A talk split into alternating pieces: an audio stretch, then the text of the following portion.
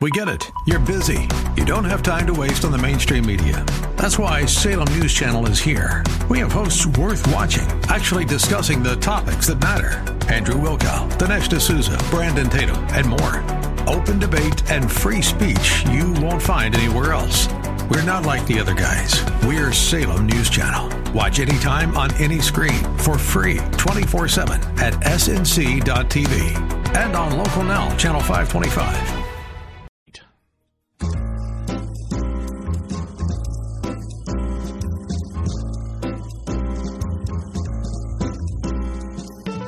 Welcome to another edition of The Ride Home with John and Kathy, live from the Salem Pittsburgh studios. And now, here are your hosts, John Hall and Kathy Emmons. Hey, good afternoon. Welcome. Thanks for coming along today. I was at uh, just a dentist earlier today. You ever go to the dentist? You know, Uh, and, yes. and you go like in long conversations with your hygienist, which are an impossibility. Right, because she's She's she got things in your talking mouth. to you, and you're right. Right. It, it- but there's some important things that need to be said. And anyway, we got on the subject today of vacations and where do you go on a vacation? So we were talking about the beach and you know our mutual shared love of the beach. So uh, I'm doing research today, and uh, this topic came up: this mutual shared love of the beach. But in the Outer Banks, there is a uh, a large shark that is headed towards the Outer Banks. Now, uh, the Oceanic uh, Research Institute has tagged hundreds and hundreds of sharks.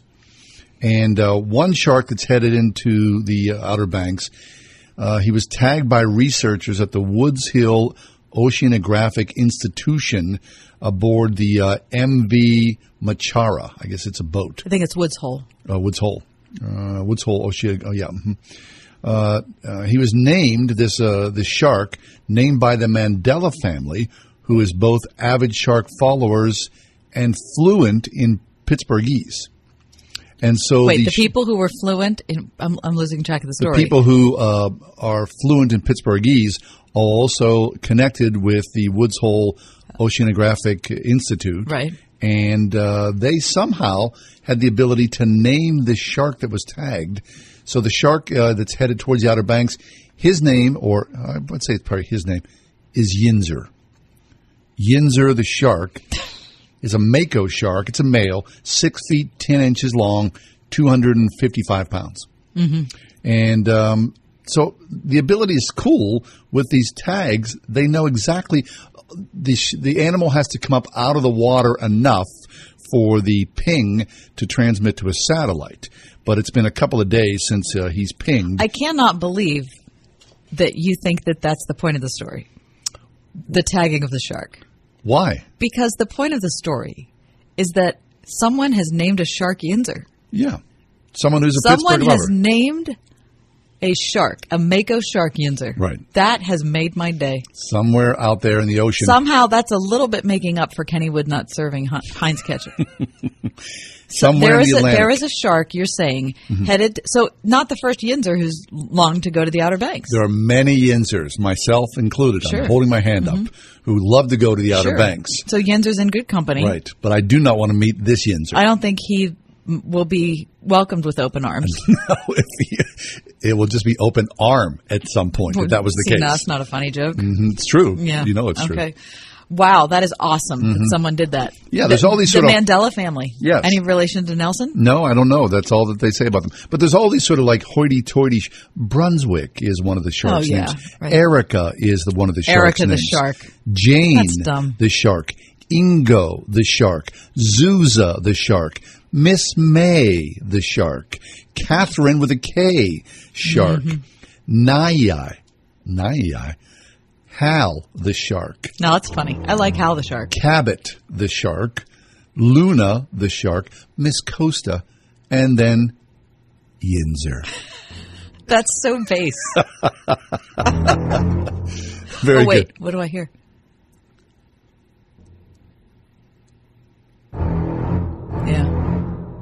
Here comes Yinzer. Get out of the water. All yins, get out of the water now. Get out in that. You're going to be losing your limb. No, because Yinzer's not going to hurt anybody. Does a mako shark bite you? I, I don't know, but I I don't. mean, it's not like a great white. I mean, we know they're going to bite you. Well, it's a shark. I, you know, All sharks bite. most sharks have the ability to Well, but crush. no, wait. The, the way Mike says that, all of a sudden he sounds like he was at Woods Hole working. Yeah, I mean, I don't know, It's a shark. Mike. All Yeah. sharks bite. I mean, they bite something, but I don't know if they're biting you. yeah. Oh yeah. What's the what's the poor young one who lost her arm? She was Oh, a that's such a wonderful story. I mean, it's a sad story, but Yeah. her, the way she's dealt with it is Yeah. such a wonderful story. Excellent, Oh my gosh. we saw the movie, but I yeah, forget the girl's I know. I can't think name. of her name either. Now we, now we have all sorts of people who are screaming to her name Sorry. into the radio and saying, "Oh my gosh, how can you not think Get of her out name?" in that! It's coming, coming at you. Okay, well, Yinzer the shark wants to go to the Outer Banks. All right, I, But I is- want him to get there. But I mean, don't but, think but the science not is when cool? anyone else is there. The shark gets pinged. I like that. I like, yeah, but that that I mean, because when then we Okay. you know where Yinzer right, is. Right. So, I mean, that's a great, like, oceanographic story, but what I'm going for is the fact that someone named a shark Yinzer. Yinzer. Good night. That's great. Uh, usually we go to the White House. Yeah, we do on Monday. Monday. But uh, today we're going because uh, our White House uh, fix was unavailable. Greg Clugston's going to join us uh, from the White House. We'll talk about President Trump. And is he back from um, jolly old England? I don't know, but there were some beautiful photographs, and Mm-hmm. boy, the Queen was was a class act. Which the the statement that she read to the Oh, president, it was beautiful. Did you see the photograph taken from a specific angle? For a while there, there was thought that the president and the Queen fist bumped. Did you see that? Please tell me that happened. Well, apparently it didn't because at Oh, first when it was see, I reported, hate fake news. But when it, it looks at it, both it looks like they are fist bumping. But apparently they said it was just an odd angle that the Queen herself would never fist bump the president of the United States. But that, She might not fist bump almost anyone. as good as Yinzer the shark is. When I was listening to her give her, uh, I heard the audio of her address to Yes. the to the president and all the guests that were assembled. All I could think of was, um, The crown. yeah, and Claire Foy. Hmm. She has copped the Queen's method of address mm-hmm. in such a perfect way. It just it blew me away when I heard the Queen today. lovely. It's gorgeous. Yeah. What a performance that was. Okay, we'll take a break. Come back. We are headed into the basement of the White House. Secrets will be told. Stories unfolding in just a minute.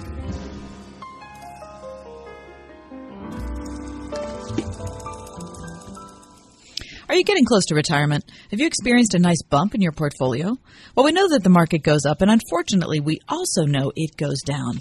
Don't risk your retirement to market whims. Learn how to lock in those gains today by spending time with the team at Marley Financial. Todd Marley and the experts at Marley Financial can help you design a retirement plan that is bulletproof against the market's ups and downs. The team at Marley Financial uses a multitude of different techniques to make sure you have a retirement that is tax friendly, stable, and worry free. Oh, and speaking of taxes, did you know that Marley Financial can handle them too? With all the changes in the tax laws, be sure you're taking advantage of the best possible deduction and make sure you know what adjustments to make for your overall financial picture going forward. So call today for a no obligation consultation to see just how for 25 years the clients at Marley Financial have never had a retirement plan fail. Give them a call today, 724-884-1496 or visit them online at marleyfg.com. 101.5 WORD. Next time on PowerPoint with Jack Graham. In one sense, you don't know how well you've done as a parent until you see your grandchildren. Think of the lifespan of your witness and your testimony and your influence uh, in your family, not only to your children, but to your children's children. Tune in next time for PowerPoint with Jack Graham. PowerPoint tonight at 9:30 on 101.5 WORD. Share, like, comment, tweet.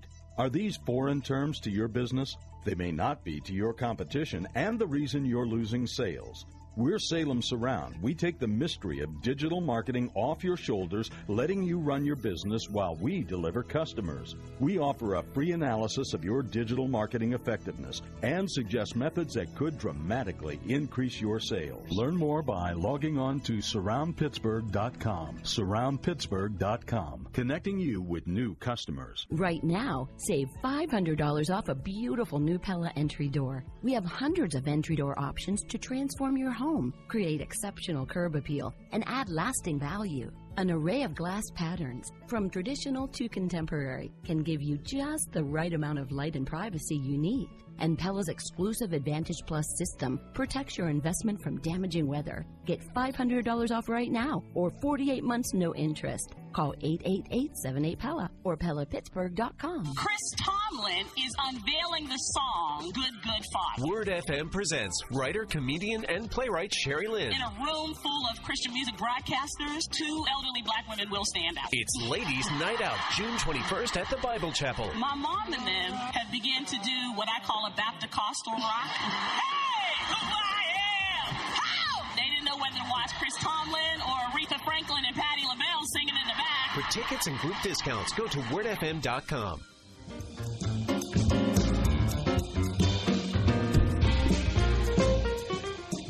Well, the president uh, has been hanging out with the monarchy.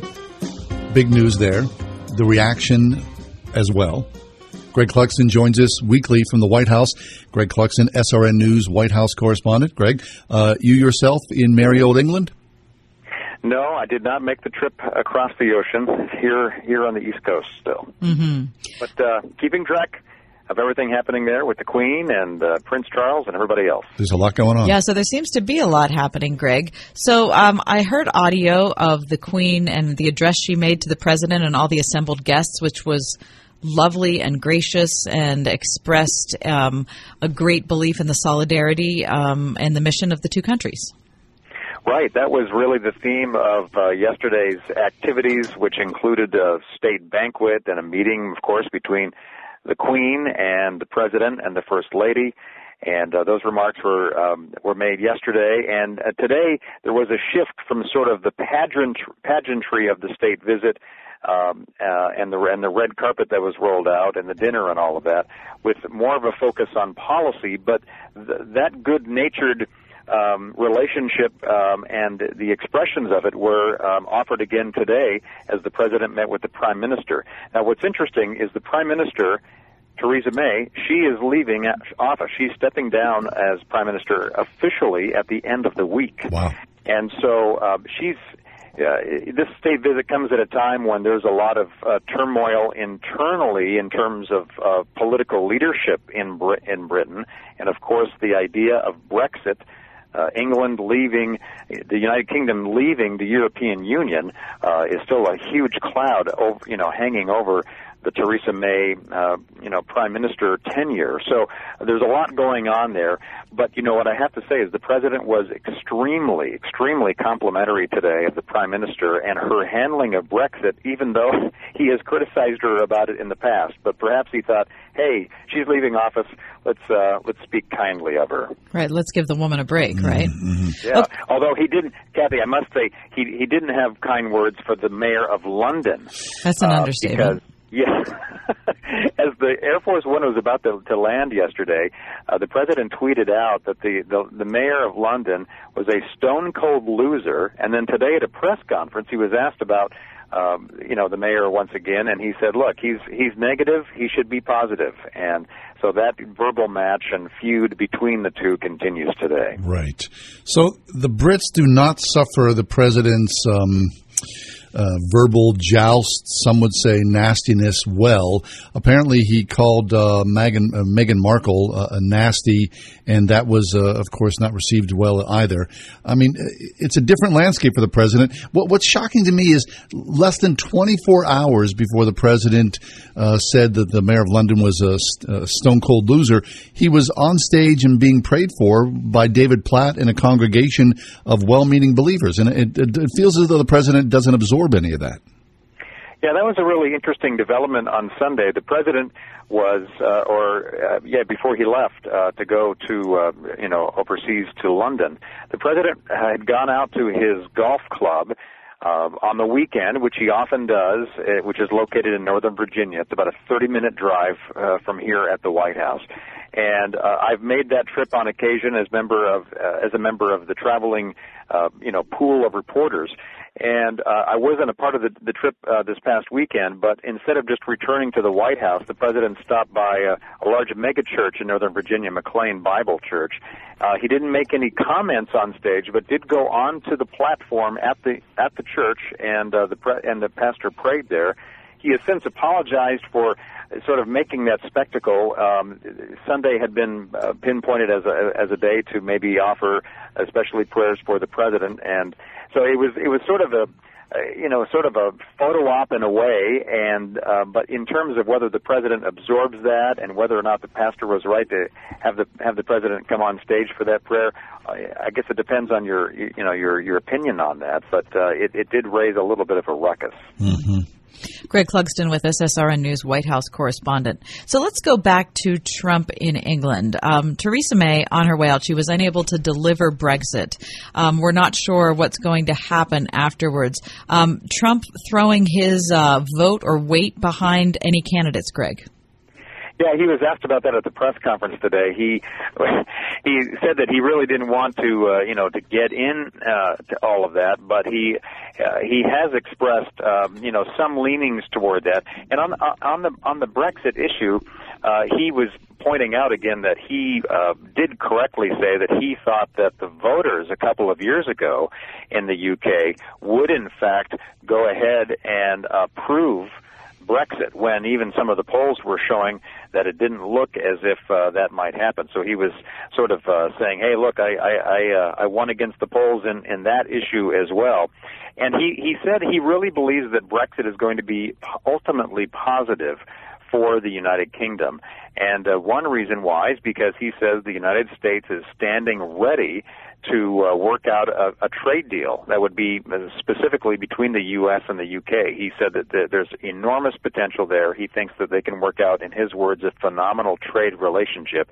That doesn't make it any easier for you know the politicians and the eventual next prime minister uh, to work out the details. But the president, uh, he was pretty bullish today on, on moving forward and then having Brexit actually happen. Fabulous. Uh, let's move forward to uh, to Mexico, Greg, because as the president has done with China and tariffs, trade tariffs, he's also threatening or moving forward with tariffs against the, the state of Mexico. Can you talk about that? This is some form of punishment for uh, immigration and or uh, drug activity. Sure, he wants Mexico to do more to really stop illegal immig- uh, immigration, you know, migration coming into the U.S. at the southern border. And so he has threatened uh, a few days ago this idea of an escalating tariff. It would start next week at 5%, and then it would increase in 5% increments up to 25%. Uh, if there's no progress when it comes to migration and violence issues at the border. And so the president says, look, uh, we're going to be talking about this. Mexican officials are going to be here in Washington tomorrow to meet with Trump administration officials. And even though those talks are scheduled for tomorrow, the president today at that news conference in London said he still fully expects the uh, the tariffs to begin next week. Now, what's interesting is there are any number of Republicans in Congress who are not really uh, on board with this idea of tariffs. And some of them have talked about trying to make a move to block the president's move in this area. And the president asked about that, said uh, he thought that would be foolish if Republicans try to block him. So it, it's going to be uh, curious to see how that relationship of the president with members of his own party work on this issue here, uh, even even this week in the coming days. Mm-hmm. But you know, I, I heard today that it sounds like Mexico is saying, "Now wait, now there, we're, you know, we're close to an agreement here that things could change." So perhaps, you know, when I first heard about this, the Mexican tariff thing last weekend, I thought this is first of all, it's announcing it on Twitter is craziness. And second of all, this is like this is this is punishing Americans in some regard for what's going on at the border, which should be handled by Congress anyway. It just seemed like a really cattywampus approach to it. But now it sounds like it might work. Well, that right. That's that, that's what um, you know. The, the Senate Republican leader Mitch McConnell was saying. Look, there's not a lot of appetite for tariffs among the Republicans because you're right. That they view it as you know really being more of a problem for American consumers uh, and hurting our country more than it's intended to hurt Mexico. But this president, he likes the idea of tariffs. He likes to to make that threat, and he really believes that it uh, it provides the U.S. with more leverage in these relationships. Um, so there, there, he's he's he has used tariffs both. Uh, you know, in, in a positive way, and and there also have been moves on tariffs that have had negative effects. Uh, in this particular case, it's possible that Mexico they don't want to deal with that and uh, they'll step up to the plate and actually make these changes, which the president said he hopes will happen. But he says he's he's still willing to go forward with this um, if it's not met to his satisfaction. And based on what we've seen with other countries, he has gone through and delivered on levying these kinds of penalties in the past. SRN News White House correspondent Greg Clugston is with us. Greg, uh, let's take a look at the um, the continuing growing uh, Democratic field of presidential contenders. Uh, that boat is awfully full, isn't it? And it looks to be even more crowded as months move on. Right, we're getting uh, closer, just a couple of weeks now, uh, two, three weeks away from these first rounds of, of Democratic debates, as uh, we were all talking about this time last week. Uh, and we're starting to see a little bit more of, you know, pointed exchanges uh, between the various Democratic campaigns because the real struggle for some of these candidates is to mark out some sort of unique territory within the Democratic land, uh, landscape here because the field is so large and and many of, of these candidates have similar views on a lot of different issues. So it's hard unless you are uh, in the top tier of the polling Democrats right now. It's hard to sort of make a make your place known and your name known in the field. So that's moving forward. And and the other sort of thing when you're talking about the Democrats, you have to also talk about the response to the investigations that Democrats in Congress continue to carry out of the president and his administration and of his campaign and his business dealings.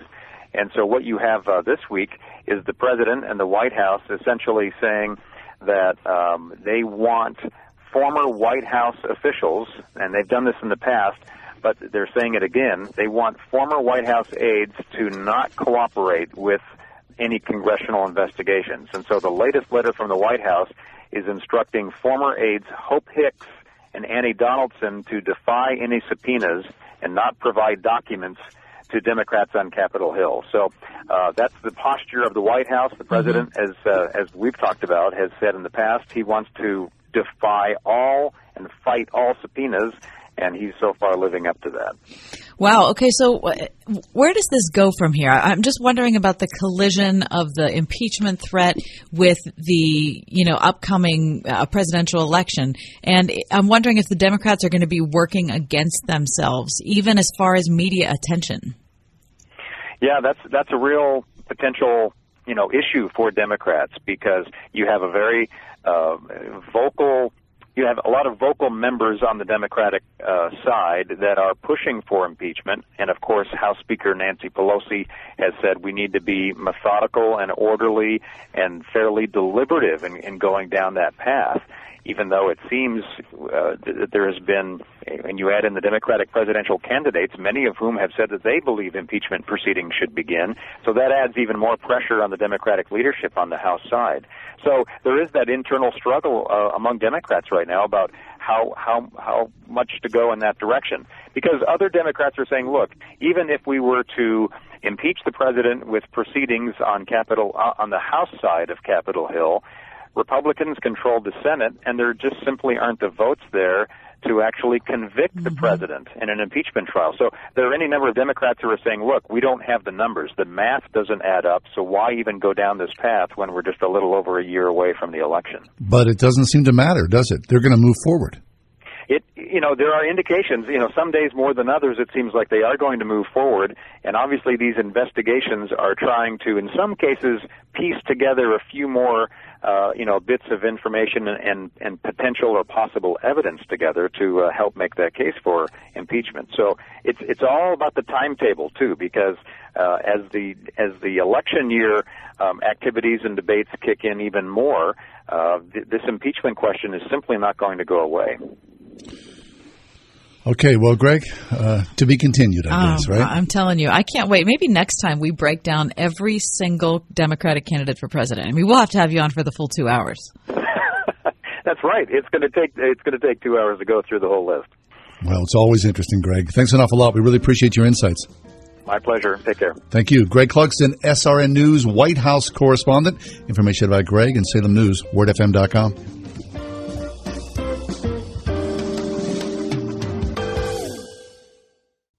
Kathy Emmons. John and I are grateful for the encouragement we have from all of our advertisers and especially our friends at Grove City College. Thanks to everyone at Grove City for supporting the ride home. I want you to sleep in. I want you to cool down, and I want you to have the home of your dreams. I'm Melissa Walters, CEO and daughter of family owned and run BlindsGalore.com. My mom, Shelly. Hi, everyone. And I have been working together for as long as I can remember. We've never settled for mediocre, and you shouldn't either. We're tough customers, but we love to say wow when it's worth it. That's why we built Blinds Galore to give you designer blinds, shades, drapery, and shutters without the designer price. Get free samples, free shipping, and all the free design help you desire. Our in house team of experts can help you online or over the phone every step of the way. Plus, you're free to exchange your custom blinds or shades for any reason. It's that simple. We've been doing this for nearly 20 years and want you to take pride in your window treatments. It's your home after all. You'll love the view. We, we promise. Just go to blindsgalore.com. That's blindsgalore.com. She has a calming spirit. You can tell she's a genuine person and actually cares. Exceptional dentistry meets compassionate care with Dr. Megan Stock. She was just friendly and nice, and her office staff is actually just as welcoming. And you can tell that they all are really on the same page and they want to help people. And even my family members, like my mom goes to her, and she's always been terrified of dentists, and she just raves about Dr. Megan. Stock Family Dentistry on Perry Highway in Wexford at stockfamilydentistry.com. Do you know where your mattress came from? If your mattress is from the original mattress factory, you can rest easy knowing that your mattress was hand built right here in Pittsburgh. And every original Mattress Factory mattress features American made materials, from our supportive inner springs to cotton padding to our shock absorbing box springs. You can even stop by our factory to take a tour and see our team make your mattress. Can the other guys say that? That is the original Mattress Factory difference. Visit us at originalmattress.com. The Crohn's and Colitis Foundation of America invites you to take steps for cures at a walk event near you. Support the 1.6 million Americans living with these diseases. Get started at cctakesteps.org. Most clubs you join require an initiation fee or a club membership, but not the Word FM Discount Shopping Club. No, in our club you save as much as half. Half off home improvement services, web design, family entertainment, music festivals, and much more. All from the comfort of your computer or smartphone. Log on now to wordfm.com slash shopping, and God save the green.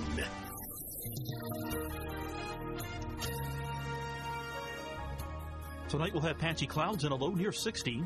For tomorrow, it'll be variably cloudy and more humid with a couple showers and thunderstorms around, uh, especially in the afternoon and evening. 76 for the high. Cloudy with a shower late tomorrow night. The low will be 63. Thursday starts out with clouds and a shower. Then you'll see partial afternoon sun and the high will be 77. With your AccuWeather forecast, I'm meteorologist Frank Strait.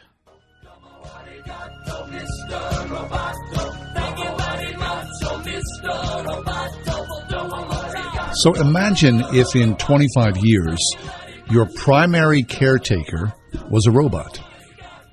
Now, it's inevitable, of course, if you're an older person, you're ill, and you've got a robot taking care of you, that some frustrations may rise up against the machine right? You as the, the patient, you get anxious or angry, you're in pain, and you lash out. Well, there is a, a PhD um, stu- student at Carnegie Mellon University who works in the robotics field. And uh, this student is working on empathy robots. Uh, the student's name is uh, Michelle, Michelle Luria. And she is uh, learning how to create cathartic objects that you can actually punch, shout profanities at, and stab. Okay, now is this the kind of thing I could keep in my office? no, no. Okay. This is down the down the road here. Okay. okay. All right. This is but, the, when you and Mike fail me. Right. Twenty five years. We're still doing the show in twenty five years. I'll be out of my mind. okay, I will be. Just want to say that. Okay. All right. So it's weird. These these objects are fascinating. Now there's a doll it is um, a doll-like prototype, a plush body that's covered in red, purple, and yellow uh, fabric. Uh, this pattern. It also has a shock of violent hair on its head. Also, but it no has face. no face. Uh, yeah, it's not meant. It just meant you know as a prototype. But the weird thing about it is, and I wish we had a recording of this, it has an immensely irritating voice, like a deranged clown. And so that, oh, that's horrible. And- How is that empathetic? no, no. So, um, when you lash out at the deranged sound Wait, as the- the, patient, Okay. right? Yeah. Um, uh, I'm lashing out because this, his voice is so annoying. Right, right. Uh, here's what it says. You're getting very nervous. You're getting very angry. Then it starts laughing in this irritating way, Ms. Luria says. That's when you slam it, you, the patient, slam it against the table. Then it reevaluates whether you're still angry, and when that kind of balances out, then it stops the laugh. Okay, that no, no. Now, this is just early on No. in the process. This is a bad idea. Early on. Now, there's also a, uh, a, a, a sh- uh, like a cube shape object that absorbs your profanities. So, if you are swearing, this cube lights up and turns red. And then as you Mike, you getting this? As you cool off, as Mm-hmm. your profanities decrease, mm-hmm. then the light itself changes as well mm-hmm. into a, a lighter blue. Mm-hmm. So Now- when you start da- saying "darn it," all of a sudden it turns Oh, blue. Oh, heck. Yeah, right? Then you just kind of settle down. Now, again, these are all just early empathetic experiments. The third one is the most disturbing. There's like this little sort of like wig. What is that? It's kind of like a little hairy wig thing, and you put these little stabbers, these little sort of pointing stabber things, and um, again, it reacts to the movement. It reacts to being stabbed, and she says, "I think that that's." Basing the assumption on a slew of comments that by stabbing it, the thing moves. You can see the you know the object move, and you can see the effect that you're having on that this is a bad no no no idea. It's all in the name of research because It doesn't mean it's not a bad idea. no, it's a good idea because they're teach at the very early stages of. I don't care if it's the early stage or the late stage. That's a bad idea. I like the idea. No, what, what? So you're going to teach people how every time they're angry, they can throw something across the room until that thing can evaluate whether it's still angry, and then the thing can start I to laugh. I, I just know in the name of scientific inquiry, it's good to try to um, engage an inanimate object like a robot because they're going to be here, but they're going to be here No, before you know it's it. a bad idea. It's totally a bad idea because it's modifying human behavior. Now, listen, if you ever walk in to Mike's studio and he is stabbing a wig with a pencil, yeah, call management. thank you. Uh, that, that's not that's not good behavior. It's I'm not saying, something we want to encourage. we- it's not like you're taking all your negative emotions and getting rid of them so you don't have them anymore. You're training yourself to follow through on your negative emotions to act on them. I don't know about that. Yeah, I just know that doing. in the future, No. there will be a little difference here, and so we're teaching our machines Mm. to. Oh, we're teaching in our kind. machines. I'll stick with uh, Christian counselors instead of attacking a robot. That's a good idea, I guess. 101.5 WORD. Listen to Adrian Rogers. For by grace are you saved. Glory to God. That's good news. That's the story of redeeming love. Learn how to wisely make the decisions that determine your destiny as you learn about God's redeeming love with Adrian Rogers this month on Love Worth Finding. Tonight at 11 on 101.5 WORD.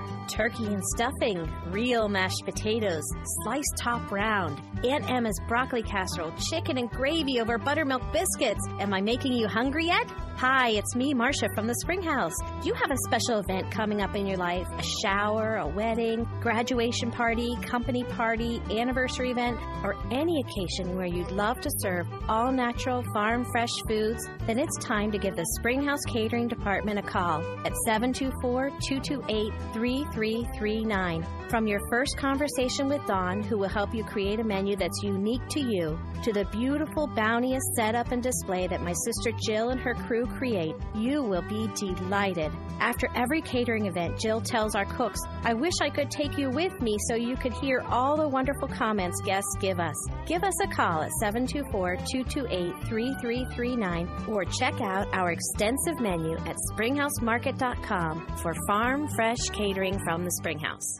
How does Eden Christian Academy prepare students for success? Through education that ignites the mind and inspires the spirit, from pre K through 12th grade, through 47 state certified full time teachers, and opportunities in sports, the arts, and service to the community. With results like SAT scores 200 points over the national average. Schedule a tour at any of Eden's three North Hills campuses and see what the area's largest non denominational Christian school has to offer at EdenChristianAcademy.org. Every year, an estimated 700,000 people in the U.S. are diagnosed with a type of skin cancer called cutaneous squamous cell carcinoma, or CSCC. CSCC is the second most common skin cancer in the U.S. and often presents as dry patches on sun exposed parts of the body. CSCC is readily treatable when caught early, but is more aggressive in advanced stages. People living in the southern half of the U.S. are especially at risk for advanced CSCC. Learn more at csccinformation.com. This report is brought to you by Regeneron and Sanofi. You know, they say the best is yet to come. But to make that true for your retirement, you need a plan. We'll start by tuning in for Your Retirement Blueprint with Kurt Kenotic and Ethan Lane with Accurate Solutions Group every Saturday morning at 10. Kurt and Ethan can help simplify the retirement planning process. No technical terms or calculations, no product pushing, just the information you need for retirement. Don't miss Your Retirement Blueprint with Kurt Kenotic and Ethan Lane of Accurate Solutions Group every Saturday morning at 10 right here on 101.5 Word FM. Lonely, I'm Mr. Lonely. I have nobody for my own. I'm so lonely. Oh, that's awful. No, it is. Mr. Lonely. Is that Geneseo? Who is that, Mike? Bobby Vinton. Hey, Oh! don't be ripping on Oh on my gosh, he's V. the Polish prince. Don't be ripping on him. He's an honorary member of my family. Oh, of course me. he is. Definitely better than Janice. He's shared a pierogi or a few, I hasn't can't he? believe I'm going to get about ten emails from my cousins saying, "I cannot believe you asked who, Who sings is that? Mr. Lonely." Holy heck. I, I was with a group of friends the other night, John, and uh, they were talking about how you kind of look at yourself as an introvert or an extrovert. And they were saying, you know, blah blah blah, you know. And so they got to we were going around the room, and they got to me and they said, "Well, you know, clearly you're an extrovert." And I said, "No, no, no, no, no. I'm actually an introvert." And they said, "Oh, for heaven, believe that. You can't be in radio and be an introvert." And I thought, isn't it funny how we appear to other people, right? How we portray ourselves and then what we actually are inside. And I wonder if we just, if we're not acquainted with what we need or we just do a bad job of projecting what we need. How we see ourselves versus how the everybody else sees us. Yeah, and how it is that we like balance the difference between being alone and rejoicing in that and benefiting from that Right. and then also being in community at the si- same time and recognizing that there I mean there there are drawbacks to both. Yeah. And there are benefits to both. Okay, so like a perfect Saturday for me was this past Saturday, where my wife was working and both of my kids were gone all day long. so I spent the entire day by myself, literally alone in the backyard. It was glorious. Mm-hmm. Sunday, I went to church, hung out with some friends, hung out afterwards, went to lunch with some with some people. I, I, that's a pretty good week for me. Right. But I really would prefer not to be with people. Right. Most people, though, who would hear you on the air would say, well, of course, John Hall, I mean, he ma- media is his career. He's clearly an extrovert. No, it doesn't work that way. But there is such a thing as a good balance. Yeah, but there is because if you were by yourself all the time Oh, and you had no crazy. small group or no small community, I mean, what would ha- you'd go into a psychological downward spiral? I sure would. I mean, maybe I shouldn't be assessing you in that way. No, but I'll just, take it. The doctor's in. Amy Simpson is also with us. Amy's acquisitions editor from Moody Publishing. She's an author, a speaker, a leadership coach. She's written uh, many wonderful books that uh, we love. We'll talk about those a little later on. But, but Amy, thanks for coming along today because you highlighted, uh, as your time here with us today, a quote from Dietrich Bonhoeffer, which is exactly what Kath and I are talking about. Yeah, exactly. It's this this quote from his book Life Together, which talks about, um, you know, that there, like Kathy was saying, there are benefits and perils both to to being in in um, in community, being around other people, and being alone. And particularly if we're sort of avoiding one or the other, right? If we're going to one extreme or another, there are there are profound, as he says, profound perils and pitfalls. So let, let me read this quote. Dietrich Bonhoeffer noted in Life Together, he says this Let him who cannot be alone beware of community. Let him who is not in community beware of being alone. Each by itself has profound perils and pitfalls. One who wants fellowship without solitude plunges into the void of words and feelings, and the one who seeks solitude without fellowship perishes in the abyss of vanity, self infatuation, and despair. Wow. So, Amy, talk about how you see our society. Do we kind of seesaw between those two uh, opposite extremes? Yeah, I think we we do in large part, and it's kind of interesting to think about that because it's, it's one of the weird aspects to our culture right now. I think um, that we have this society that is incredibly connected, right? Like connected in ways that even even the three of us earlier in our lives never could have imagined. you know, it's it's incredible how can how connected we are, how easily we can network and connect with with people anywhere in the country or even even nearly anywhere in the world. And and so we have this this life, this maybe virtual life often that is very out there, very um, in touch with other people, always external to us, and yet at the same time we have this increasing this in, increasing ability to isolate ourselves, mm-hmm. and and partly because of the ways we're connected, it, it enables an increased isolation as well. So, for example, you know, working remotely, there are I know lots of people who say, well, yeah, I work in this, I work for this company, and I go into this office sometimes but most of the time I'm just at home, you know, or or I have coworkers and they're all over the world and they're all over the country, and we're not necessarily in community with one another, even if we're coworkers or even if we belong to the same church or you know our kids go to the same school or whatever. We have if we if we want to, if we choose to, we have the ability to isolate ourselves, and we don't even have to go to the the store. We don't have, even have to go out to buy food. Right. Right. But so, don't don't you think though, Amy? Sorry, that, that, that, that that's true. That you know, uh, and I, I don't necessarily think I, I ascribe it to the age of the internet. I think people generally have been this way in one form or another. I mean, even if you go back to what we would consider, you know, the gilded age of you know what the late 1800s you know pre-radio pre-television pre any electronic people, you know, were much more uh, uh, probably willing to be in community, hungry for that, but there were always people on the far fringes of society. Yeah, of course, and and yet I think um, we've we've sort of made it we've sort of made it easier to go to one extreme or the other. You know, being being an isolationist, for example, is not really that extreme or that fringe. It doesn't necessarily put you on the fringes of society. It's it's normal, especially if you are engaging in in one context, maybe in a virtual context, but in real life or in physical space, you're always by yourself. Um, that's kind of a new thing, you know, it, it, enabled by the technology we have. But yeah, these impulses, the human impulses and the human experiences here are not new. I think we've just made it easier to choose one or the other. And so we have we have people, I, I think, particularly young people who who some of them don't know how to be alone you know, they're mm-hmm. always connected, maybe always in community, even if it's a sort of a false kind of community where they're, you know, they're not really vulnerable or they're not really physically in the same physical space all the time.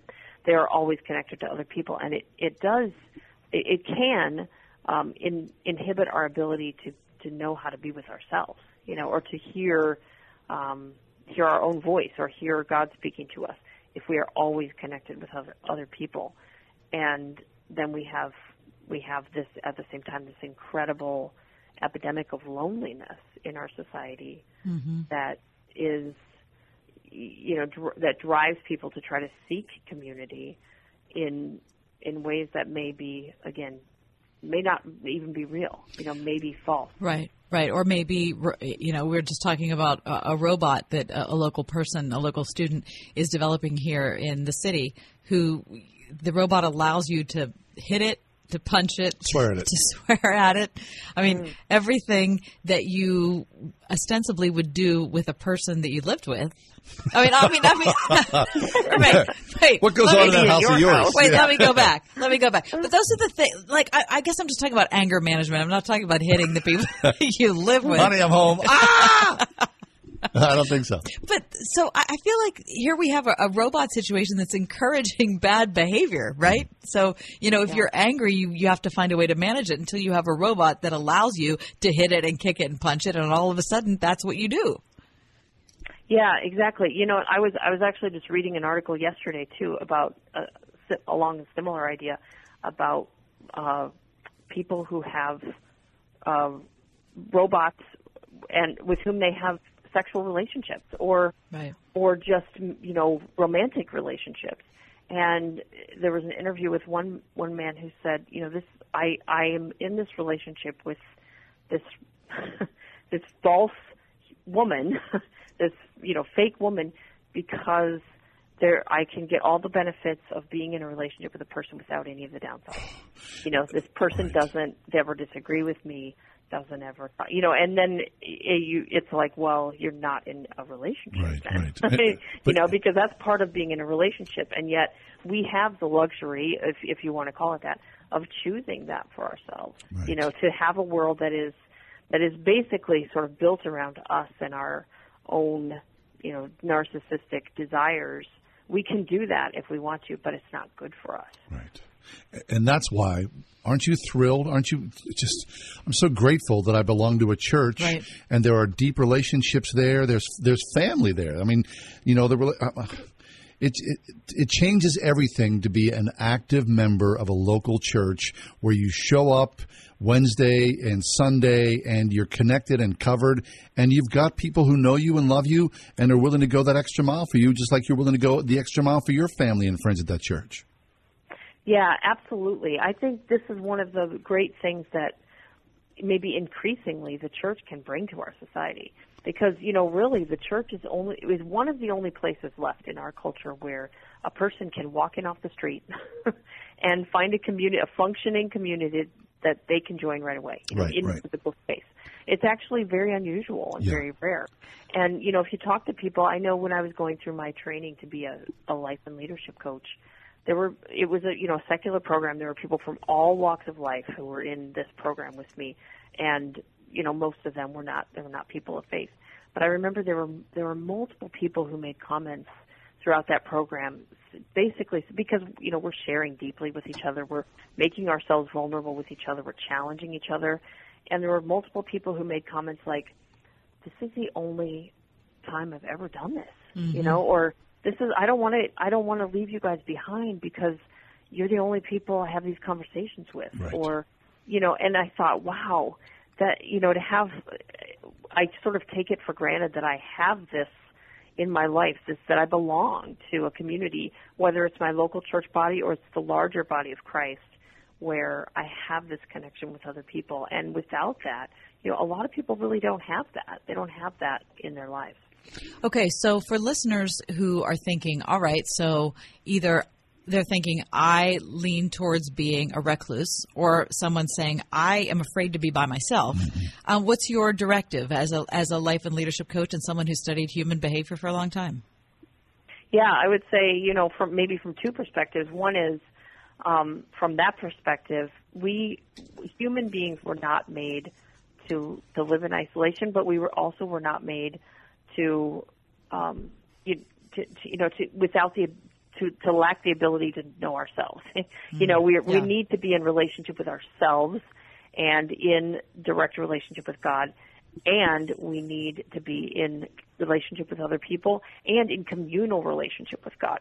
You know, our, our relationship with God needs community as well. So there, we, we we need a healthy balance of those things in our lives, and and when we don't have them, we we suffer, and and increasingly science and psychology are showing us that people are suffering because they don't have one or more of those pieces. Um, but I would also say, just from you know the the perspective of of a Christian, um, and and from you know somebody who who loves the church and loves Jesus, that being in community can be a spiritual discipline as well, um, and and being in solitude can be a spiritual discipline. So you know we need these things not only for our personal development but also for our faith development. Mm-hmm. And so when we, I think when we are tempted to to avoid isolation or to avoid solitude, we need we probably need to seek that out as a spiritual discipline, and and vice versa with community. That's really um, good. Yeah, yeah and, and, you both know, are challenging. Mm-hmm. And just as a means of encouragement, as we uh, we end this conversation, that if you're a person listening right now and you're not part of a faith community, I'd encourage you to show up. Show up. I mean, because just get in the pews yeah. and people will and it doesn't and if you're an, an, introvert and that's hard for you it doesn't mean that you have to be around people all the time but being around people some of the time is what's important especially in christ yeah other people who are believers in jesus it's really powerful it will alter your life if you make the effort so I, I would encourage you to do that amy it's always a pleasure thanks for that wisdom today thank you Amy, Amy Simpson. Uh, she is the author of many excellent works. Her latest is called Anxious Choosing Faith in a World of Worry. Also, Troubled Minds, Mental Illness in the Church's Mission, and Blessed Are the Unsatisfied Finding Spiritual Freedom in an Imperfect World. Amy Simpson. What's inside your mattress affects its price, comfort, and durability. But most mattress manufacturers won't show you what's inside their products because they simply don't want you to know. How can you know if you're getting the best value if you don't know how your mattress is made? At the Original Mattress Factory, we believe that transparency is what's best for our customers. So we have open displays of each model in our showroom so you can see and feel the difference in our products. Visit one of our local Original Mattress Factory stores to see exactly what we're made of. Not so long ago, all mattresses had two sides and for a good reason. You can flip two sided mattresses regularly, making them last longer than one sided mattresses. So, what happened to two sided mattresses? In an effort to cut costs, most mattress manufacturers cut their mattresses in half. For nearly three decades, the original mattress factory has believed that building high quality two sided mattresses is the right thing to do. Visit us in one of our stores or at originalmattress.com to see how our products are built right and built to last. Got different companies running your web design, social media marketing, and geofencing, but not sure which is getting you customers and which is a waste of your dollars? Contact us at Salem Surround. We can put all your digital marketing under one roof, give you monthly reports, and instantly move your advertising to the most effective areas of your digital marketing suite. Salem Surround. Learn more by logging on to surroundpittsburgh.com. Surroundpittsburgh.com, connecting you with new customers. At Extreme Car and Truck in Bridgeville, find extreme accessories for all your dirty jobs, like hauling landscape supplies. Protect your vehicle with spray on bed liners, tonneau covers, WeatherTech floor liners, and more. Say goodbye to dirt and grime inside and out with extreme detailing. Plus, lift kits, electronics, and remote starters. Always a favorite. Extreme Car and Truck in Bridgeville for the extreme in all of us. At extremetruck.net. Sight and Sound Theaters presents The Biblical Stage Adventure Returning to Lancaster. Who exactly is he? He's a miracle worker, a healer, a prophet. This Jesus is a rebel. Everything Jesus does points to love.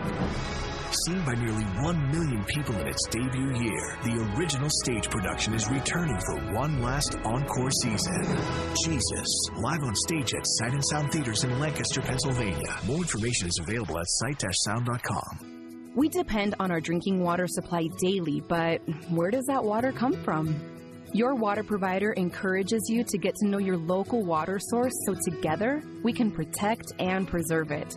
The investments we make as a community to protect our water source now ensure we have a sustainable drinking water supply for the future. Visit drinktap.org to learn more. This message is brought to you by the American Water Works Association and your local water provider. Saw an article today about uh, our casual dress, and it starts out like this Growing up, I always imagined my, uh, one day I'd work a corporate gig like my mother. I'd wear blazers, slacks, pumps, carry a shiny brown briefcase, watching my mom walk out the door each morning in her nicest clothes in pressed, clean, professional fabrics Mm. was crazy appealing to me. I liked envisioning an adult version of myself, one that ran around downtown LA in a boss lady suit shouting corporate commands at my corporate colleagues. Only later did I realize that I wasn't about that briefcase life. I work in a digital world now with other style conscious millennials. An average workday outfit for me is mom jeans, a crop top, and my Nike Air Force One sneaks. Basically, I dress according to my calendar.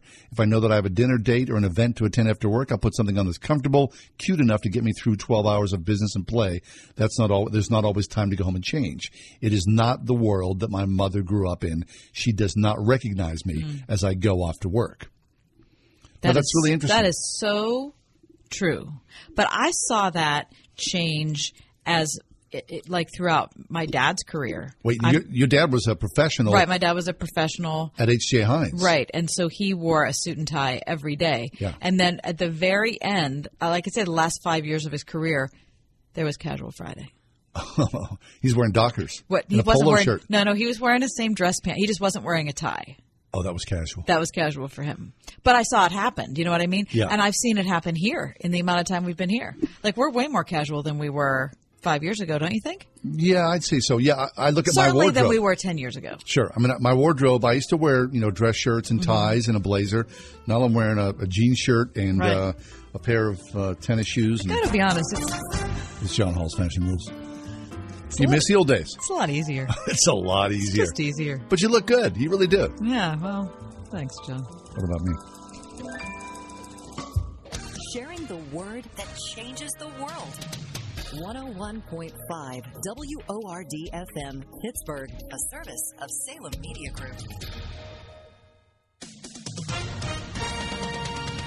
With SRN News, I'm Keith Peters in Washington. The Florida deputy who failed to confront a gunman during last year's Parkland massacre has been arrested. Scot Peterson faces 11 charges, including child neglect, culpable negligence, and perjury stemming from the February 14, 2018 shooting. He was dismissed today ahead of his arrest. On duty at the time of the shooting, as a Broward County deputy, Peterson was at the Marjory Stoneman Douglas High School but never went inside. In a rebuttal to a commission's report last month, Peterson claimed he had acted as he had been trained. Also today, Sergeant Brian Miller was terminated. A video shows he stayed outside in a parking lot even as other law enforcement officers entered the building. George Vanzani reporting.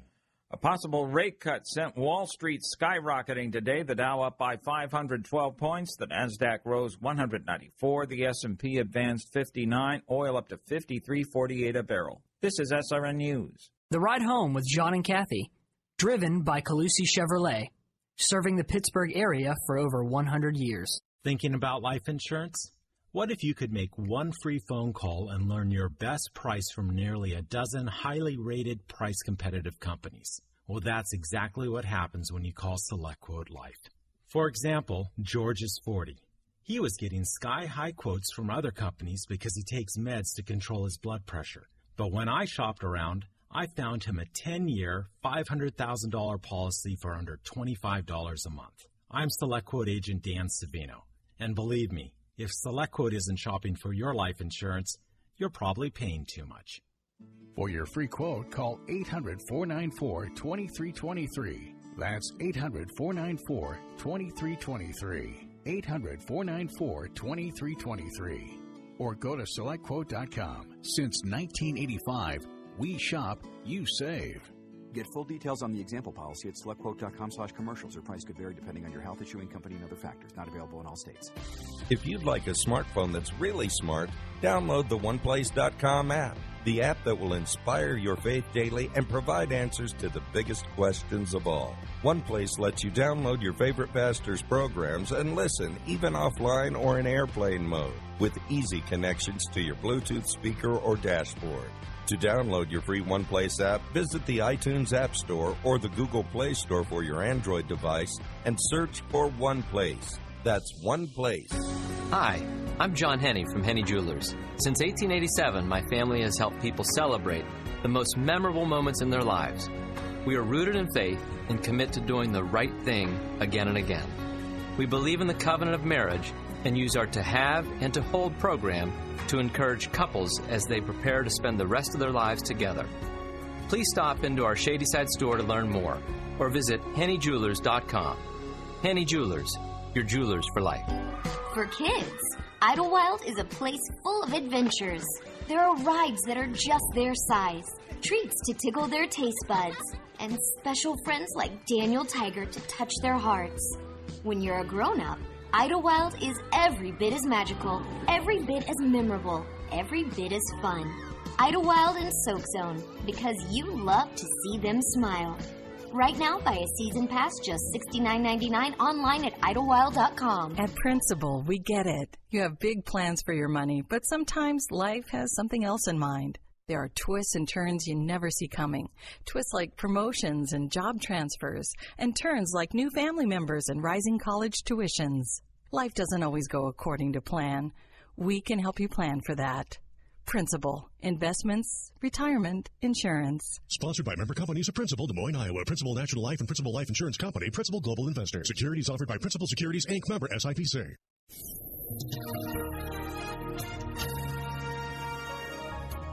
Tonight we'll have patchy clouds and a low near 60. For tomorrow, it'll be variably cloudy and more humid with a couple showers and thunderstorms around, uh, especially in the afternoon and evening. 76 for the high. Cloudy with a shower late tomorrow night. The low will be 63. Thursday starts out with clouds and a shower. Then you'll see partial afternoon sun and the high will be 77. With your AccuWeather forecast, I'm meteorologist Frank Strait.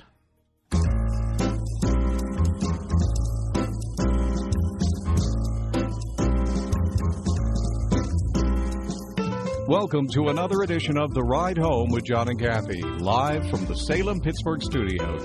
And now, here are your hosts, John Hall and Kathy Emmons. I grew up with the nuns. I was a schoolboy in the 60s and 70s, and I grew up being taught generally uh, in elementary school by Catholic nuns. Now, you know, of course, everybody knows all the jokes and all the tropes and all that about uh, the brutality of the Catholic nuns. And to be honest, from my perspective, I saw very little of it. Now, I'm, I'm the sixth of seven of, of kids in my family. My sisters may speak otherwise about this, but overall, generally, I certainly respected the nuns that taught me. There were times when I definitely feared the nuns, but overall, I believe I got a really excellent education from the nuns, and I loved and revered many of those women who sacrificed their lives to teach little pinheads like me. Now, the truth of the matter is that Catholic nuns have shrunk. Um, back in the 1960s, there were 180,000 nuns in this country. N-U-N-S, nuns, Catholic nuns in this country. Now the number is below 40,000. Wow. Now, where did it start? As far as the number? 180,000. And it's down to 40,000. Which surprises me. The average age of a Catholic nun in this country is 80. What? 80 years of age. There are very, very few Wow. young women going into That's- the sisterhood. That's amazing. So there's a new project now called the Nuns, N U N S, and the Nuns, N O N E S. Progressive millennials, none of whom were practicing Catholics, have moved in to convents around the country. For what purpose? The hope is this partnership that a younger millennial woman partnering with an older Catholic nun, the two of them come together and help each other out, help the community out, find out what it is to live in community with each other, to have a spiritual discipline within that community, and for the older nuns, of course, to be around young, youth and vitality. Mm-hmm. So the story I'm reading to you is from the New York Times a little earlier this week. The millennials arrive by Subaru. The sisters have prepared small rooms for the women and men alike in the wings where they originally housed novices but are now used for retreats. The sisters were not sure exactly what the young people wanted to know about them, and the first meeting came as a shock. Quote, I was stunned, and I said to the other sisters, You will never guess what the millennials want to talk about. Everybody laughed. It was kind of like a joke, you know. But the millennials were not nothing if earnest. They said that more than anything, they wanted to talk about the vows the vows of poverty, obedience, and chastity. So that's where they started the conversation. Over a period of months, and this experiment is still ongoing, there have been many women who have decided to live in some form of community with each other to make those vows a reality. Some young women. Yes. What about the young men who are there? Is there any commentary about the young It men? It really focuses on the young women, uh, and I'm not quite sure why. Only because I guess it's because of the story about the Catholic nuns. So many of the this is again from the article from the Times. So many of the millennials would say, "I'm looking for rituals. I'm mm-hmm. looking for rituals to work in my lesbian community or social justice, or I need rituals for this other thing," said a sister, Sister Carl. One young woman wanted a ritual so much that she started to go to Mass every morning. The millennials worked their normal jobs during the day, but in the evenings and on weekends, the group had a slew of activities. They joined the convent for feast, for Easter vigil. They had their feet washed on Holy Thursday. They studied the prophets, read the Psalms. They invited the sisters for Shabbat dinner. One night, a group of millennials and sisters were dancing and laughing. They got so loud that a security officer came and knocked on the door and told them they had to settle down. The party should continue in the basement. So this is a good thing to think about people, again, we talked about this a little earlier, searching for community Yeah. And how the community of Christian believers has been doing this for thousands of years. Mm-hmm. And people know this and are so hungry for this. Right, but it seems like a relic of an ancient civilization that there are men who would choose to live in a monastery, there are women that would choose to live in a convent. It seems like the ancient world. And so to think of millennials who are choosing to investigate that, I, I think it's really healthy. I do too, because it runs anathema to the narcissistic social media generation and- we live into. And the tyranny of the immediate. Right. Chastity, poverty, obedience, the nuns, embracing that. Yeah, isn't there something sad about listening to contemporary culture wherein the overall belief appears to be that we are the wisest and the smartest generation that has ever been? Don't you think that's true for every generation? I hope not. I, I believe it is. Well, I hope not, because I, i if that's the inclination, that's one thing. But if that's where you land, then that's a bigger problem. I believe that's just the folly of youth. Okay, well, that sure that could be, but I don't. I don't see it just with young people. I see it with. I mean, look at Twitter. It seems like people think that there is. They have. We have reached the apex of morality and of understanding in this generation, and that we have the ability to be able to exercise our standing, Divine wisdom. our and our right, our, our but it's not divine wisdom. That's No. the trick.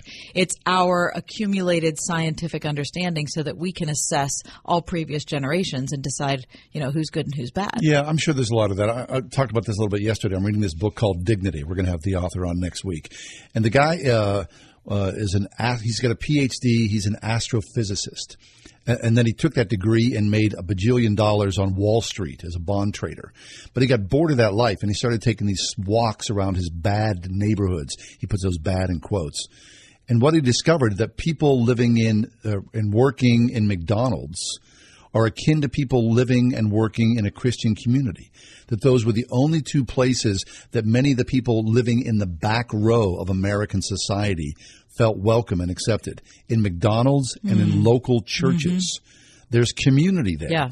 But he said that as a, as a young scientist and as a young hipster living in Brooklyn, that he believed that science could and would solve every possible problem until he started to see people living in the back row, those who were the addicts, those who were the alcoholics, the people who were sex workers, people who were marginalized. They had nothing in science that they could hold on to. What they had was their faith. Even though they recognized themselves as deep and hard sinners, they would go to church because they were accepted there. There's power. I believe that with that age comes wisdom. The more beaten down you are, the more likely you are to be humbled sooner or later, and you'll find community and, of course, the peace and grace of Christ. I feel like recognizing that there is ancient wisdom is essential for maturity. Well, essential for maturity, and I don't just mean as Christians. If you're a Christian, you have to. I would certainly hope that you have you have accepted the fact that there's ancient wisdom, because our Bible is ancient. Well, you okay? better, right? a- right. So I, I- I- of it all. I would hope so. But if you're listening to this and you're not a Christian, I really believe that the hallmark of a mature person, even if it's not a person of faith, is recognizing that there is wisdom from the past, that we are not at the apex of human civilization. Heaven help us if we are. If this is the best we are, Exactly. we're screwed. Exactly. There has to be a part of us that thinks, wait a minute, there are deep truths that people have recognized on this earth thousands of years ago. Right. And we have to find them. We are not this this progressive tilt towards better and better and newer and newer and a dissatisfaction with the old and we're going to push on and we're going to create and we're going to blah blah blah. I mean, look, I'm all about creating. I think we're we're creative people, but recognizing that our creativity is based in in absolutes. That there are things in the universe that are that have been established that the ancients knew. If we don't realize we're building upon the wisdom of the ancients, then I, don't think we have hope for the future. So all the and I mean that labels, in any system, any political system, any country. But all these different labels that you know people uh, uh, embrace today. The, the label that I, I appreciate for people who are not believers is the people who are seekers. If you are a seeker, you are on some form of path, hopefully, that's filled with wisdom. That as you seek, hopefully one day you will find. So heaven help us. People who are closed minded, shut off. And of course, we as believers, we are our own worst advertisement for anyone wanting to be part of the faith. Yeah, because, because we continually shoot ourselves in the foot, Right. say ridiculous things, do ridiculous things, Tweet ridiculous things. whatever. We're just not. So all of us together, we need to humble ourselves and seek and be those wise people. At least lean in towards that that daily practice. Well, good for the N O N E S. Yes. For hanging out with the N U N S, because I think that is absolutely glorious. But you know, look how difficult it would be if you grew up in a household that was not friendly, at least to a conversation about faith. What if you grew up in an angry atheistic household, or just people who could care less? That Mm-hmm. Or what ab- Sunday was or- a different Or every what day about like anybody you else. grew up in a household where you were abused by someone in the church? Yeah. How difficult would that be then to lean in towards Christ and wisdom and truth? Very, very hard. Right. But if there's still truth, then it's worth finding. We'll take a break. We got lots more ahead. Coming up in a few minutes, we're going to talk about combat. When combat trauma tests the marriage. Stay tuned for that conversation next. It's the ride home with John and Kathy here on Word FM, WPIT Radio. Are you getting close to retirement? Have you experienced a nice bump in your portfolio? Well, we know that the market goes up, and unfortunately, we also know it goes down. Don't risk your retirement to market whims. Learn how you can lock in those gains today by spending time with the team at Marley Financial. Now, Todd Marley and the experts at Marley Financial can help you design a retirement plan that is bulletproof against the market's ups and downs. The teams at Marley Financial use a multitude of different techniques to make sure you have a retirement that's tax friendly, is stable, and is worry free. Oh, and speaking of taxes, did you know that Marley Financial can handle them too? With all the changes in the tax laws, be sure you're taking advantage of the best possible deduction and make sure you know what adjustments to make for your overall financial picture going forward. So call today, a no obligation consult- consultation to see just how for 25 years the clients at Marley Financial have never had a retirement plan fail. Give them a call, 724-884-1496 or visit them online at marleyfg.com. 101.5 WORD. When we learn to think biblically, our whole perspective turns upside down. The last become first. Those who mourn are blessed. And our weakness becomes strength. Learn how to see weakness through the lens of Scripture this week on Truth for Life with Alistair Begg. Truth for Life with Alistair Begg. Tomorrow morning at 6 on 101.5 WORD. Your retirement accounts are at risk. That's right. Your entire retirement savings have never been more exposed. If you have retirement investments, there is an IRS loophole that can save your nest egg. Don't let government bail-ins and fiscal irresponsibility wipe out your savings. Text loophole to 49776 to get Advantage Gold's explosive report that bankers and Wall Street do not want you to see. Your wealth is threatened by political infighting, massive debt, stock market volatility, and experts predict that the US dollar could lose its status as the global reserve currency. Learn all about the IRS loophole that can protect you from massive losses. This IRS loophole could be your last chance to secure your assets. Text loophole to 49776 right now. Don't risk losing your entire retirement. Text loophole to 49776. Don't delay. Text loophole to 49776 now. Most clubs you join require an initiation fee or a club membership, but not the Word FM Discount Shopping Club. No, in our club you save as much as half. Half off home improvement services, web design, family entertainment, music festivals, and much more. All from the comfort of your computer or smartphone. Log on now to wordfm.com slash shopping and God save the green.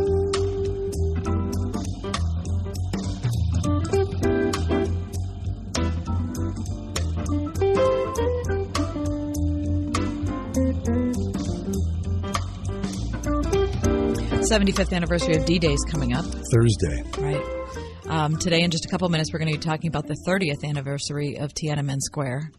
Um, so there's a lot of observations going on, and you know, as we think about anything related, and we, of course we just had Memorial Day as well, but you know, you, you think back on those who've served in the military uh, for our country, and you've heard all of the laudatory comments, the beautiful things that were on social media on Memorial Day, and you think, you know, it's impossible to imagine if you haven't been there what that type of service would be like. Our good friend David French from National Review on Memorial Day, he posted a list of the men he served with in Iraq who had passed away. Right. And I thought to myself, I read each, I read each one of those names that he posted, and I thought, you know, those. Uh, Obviously aren't just names. They're people with lives and families, but they're also friends of David's, you know, and David's a friend of ours. And I think, you know, every person who's lost or injured or who has any type of battle experience, um, brings all of that to bear in their life if they are able to return to it. So when someone comes home from serving overseas and they come back to wife and family, we see these wonderful videos, you know, of the, the mom who comes back, you know, and surprises her kid at element in an I love those so much. Or, or, you know, you're in a football stadium and, you know, the kid is, you know, some offensive lineman's dad comes running in. I mean, it's just those awesome. But we never hear what happens after that after the father or the mother is home for 30 right. days, after, 60 days, after, 90 days. After the beautiful video where they're reunited or you know the the uh, remember the one where the woman comes back from being overseas and her dog sees her? I mean, it makes you cry. It's yeah, just so be- it's so beautiful. The joy's incredible. Right, right. But what about when life hits and the reunification has happened Right. and we're so thrilled to have dad back or we're so thrilled to have mom back and we can't wait. we've been longing to be a family for all this time and this is just so awesome and it's everything we wanted for and it's everything we prayed for and all those sorts of and then dad is different because how could dad not be different Of course, the things you've experienced, the things that you've done. Um, we're looking at an article in Christianity Today, and uh, Bridget Kessler has written this piece. When combat trauma tests a marriage, and um, I, I can't imagine what that's like uh, to have someone, you know, come home that you, you thought you knew and they changed. And so Bridget Kessler has written this piece in Christianity Today, and she joins us right now. Bridget, thanks for joining the show. How are you today? Good. Thanks for having me. So you're the wife of a soldier, Bridget, who served for three years in Iraq. Um, talk about what it was like, first off, while your husband was gone. Um, well, it was obviously very difficult. Um, he served for about 11 years as active duty, and he was military police. So he would do deployments that were a year long. And basically, he would deploy for a year, come home for a year, and then deploy for a year. So um, it was difficult, almost back to back deployments. And in the meantime, we were having children, um, babies that I was raising alone um, without him, and so um, it definitely took a toll. Right. But you say in your article that, you know, your husband who served for three years, you thought that he would be so strong that in many ways you couldn't imagine that he would be immune, right? Immune to the toll that war would take. But of course, for many men and women, that's not the case. No one's immune to the horror that they've experienced. Oh, absolutely. And I think that's one of the problems when we talk about PTSD. We um, forget that sometimes these uh, the people that suffer they are excellent soldiers, and I think that's why I sort of imagined my husband would be immune because he was a good soldier. He was successful in his military career. And um, being a soldier came easily for him. Adjusting to life in Iraq was easier than adjusting to life at home. Hmm.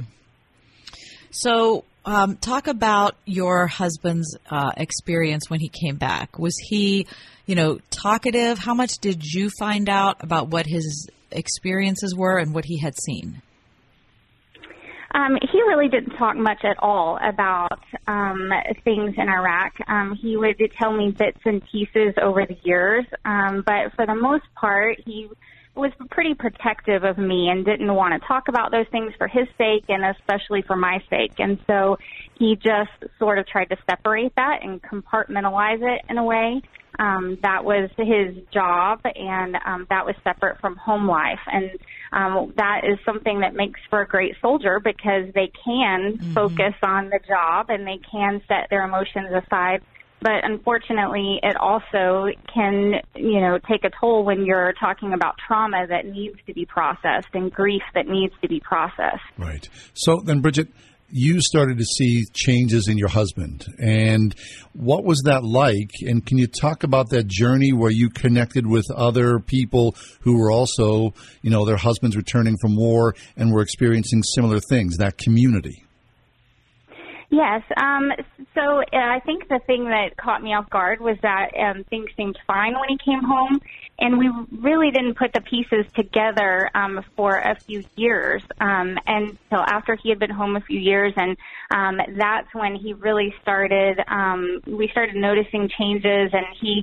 he didn't talk at first about um, the memories that he had, so I didn't realize that he was having these sort of intrusive memories. Um, but I started to notice more of the negative perception of things and life, and um, he was someone who's he my husband is very funny. He suddenly wasn't laughing as much and you know you just didn't see that personality shine the same way. And so um it took a while for us to realize what it was um, and so when we did, we had luckily some very close people at church um, who were had not been in the military and actually had no idea what war was like, but yet they were willing to walk through it with us and say, "I may not understand, but we're here and we love you and we're going to get through this together."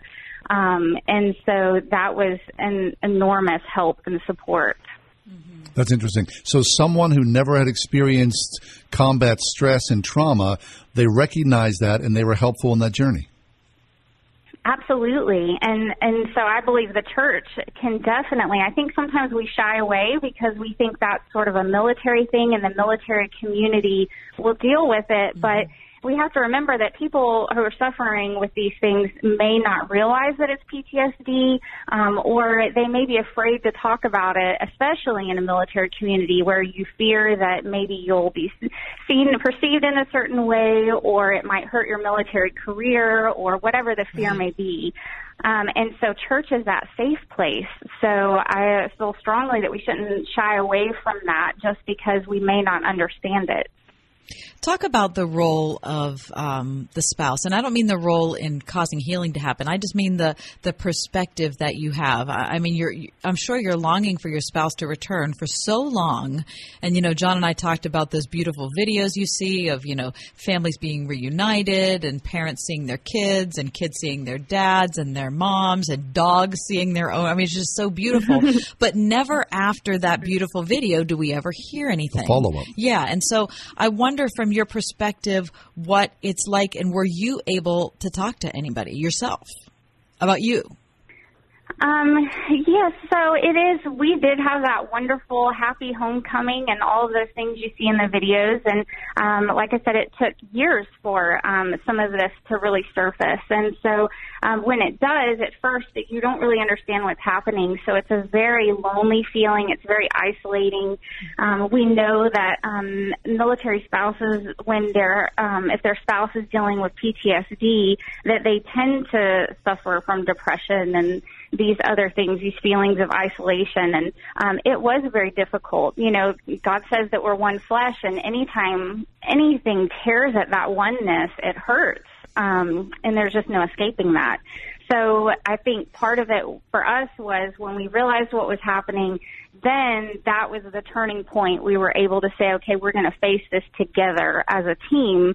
And so that oneness was kind of restored, um, which is completely different than, you know, when you're not sure what's happening and you just know things are really bad. That's good. Bridget Kessler is with us. She wrote a piece that's on Christianity Today's website, Combat When Combat Trauma Tests the Marriage. PTSD impacts not just veterans, but their spouses and children too. Bridget's a freelance writer, a wife, a mother. You can read more at the KesslerDiaries.com. So, Bridget, you talk about that the Bible is not silent, thank goodness, on PTSD. Talk about King David. Oh yes. Well, um, we see um, King David, and we know he was a military man, and we see this um, all of these emotions. And we know that he experiences everything from joy to despair. Um, but I think that for most of us, we don't put that in context um, about thinking about you know being someone in the military.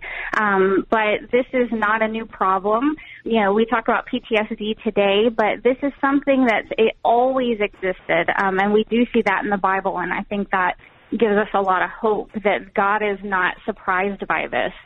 Um, he's not shocked, and he's certainly not helpless. I see. So, Bridget, just as a, you don't have to reveal anything, but your husband's been home from war for how many years? Um, he has been home for good since 2009, um, and he left active duty, um, and um, now he still works with the military, um, just as a civilian. I see. So, so then, what you went through this long, long journey, 10 years in in the making. Uh, how are things? I mean, it, it's an awful big sort of mountain to climb through when you think about uh, your husband and your family and your children. Um, it is. It is a, a huge thing, and things are um, wonderful now, um, and that's I think why um, we, you know, are so open about it because we want to, people to know that there is hope and there is life on the other side of this. You know, PTSD is different from any other. We talk about a disorder, but so many want to change that to an, an injury, post-traumatic stress injury, because it is something you can heal from, and it is, you know, it happens because of an event that someone experiences, but like a physical injury, you can heal. Um, and that has been our experience. Um, my husband is doing very well. Um, one of the things that I admire most about him is that he's very quick to um, just have open hands and say, Lord, anything that you want to use in my life, you know, if it will help someone else and it will bring you glory, then you can use anything. Um, and so that I think has been for both of us our hope is that if somebody else is hurting, you know, we want them to know that there's life on the other side of it, that God can heal. And there may always be memories and there may always be a scar, but a scar is much, much different than an open wound. That's good. Well, Bridget, thanks an awful yeah. lot. It's really good to hear good news. So thanks for being with us to share your story. Okay, thank you so much for having me. Our great pleasure. That's Bridget Kessler, freelance writer, wife, and mom of six. You can read more of her writing at thekesslerdiaries.com.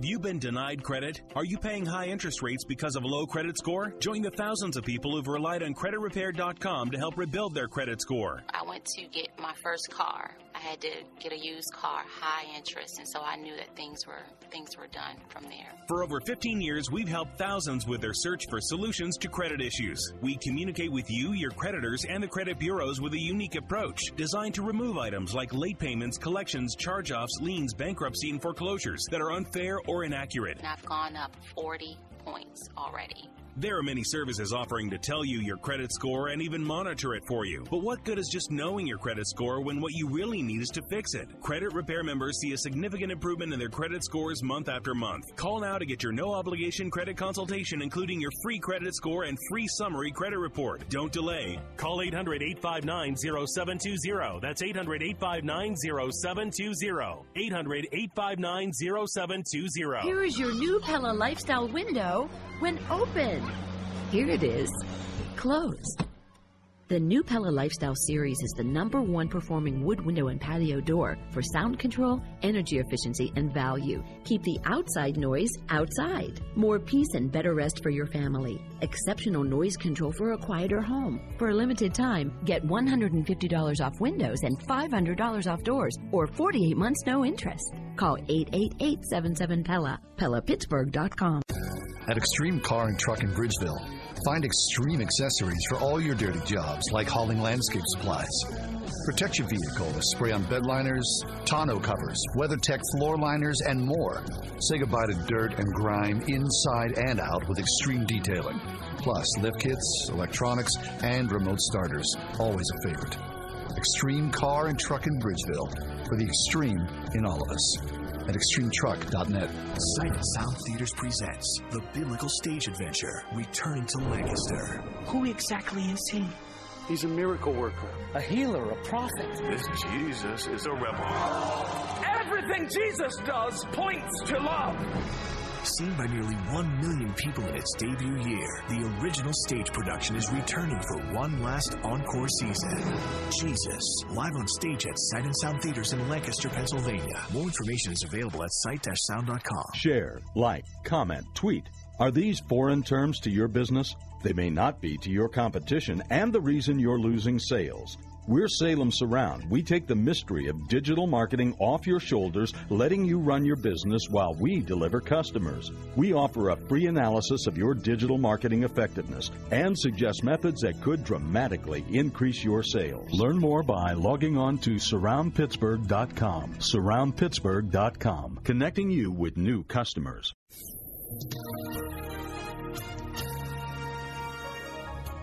Tonight we'll have patchy clouds and a low near 16. For tomorrow, it'll be variably cloudy and more humid with a couple showers and thunderstorms around, uh, especially in the afternoon and evening. 76 for the high. Cloudy with a shower late tomorrow night. The low will be 63. Thursday starts out with clouds and a shower. Then you'll see partial afternoon sun and the high will be 77. With your AccuWeather forecast, I'm meteorologist Frank Strait.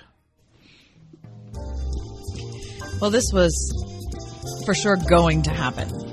In the hashtag MeToo movement, we've had a, a lot of accusations of women against powerful men, and the powerful men have, you know, been brought down. They've Yeah. lost their jobs, they've been shamed, they've been publicly humiliated, and all of that is appropriate if the dude is guilty, right? What happens though if the dude isn't guilty? Which also happens. This is human nature, right? Right. It seems as if in the hashtag Me Too movement, we haven't really come to grips with what are we going to do when some woman is making it up.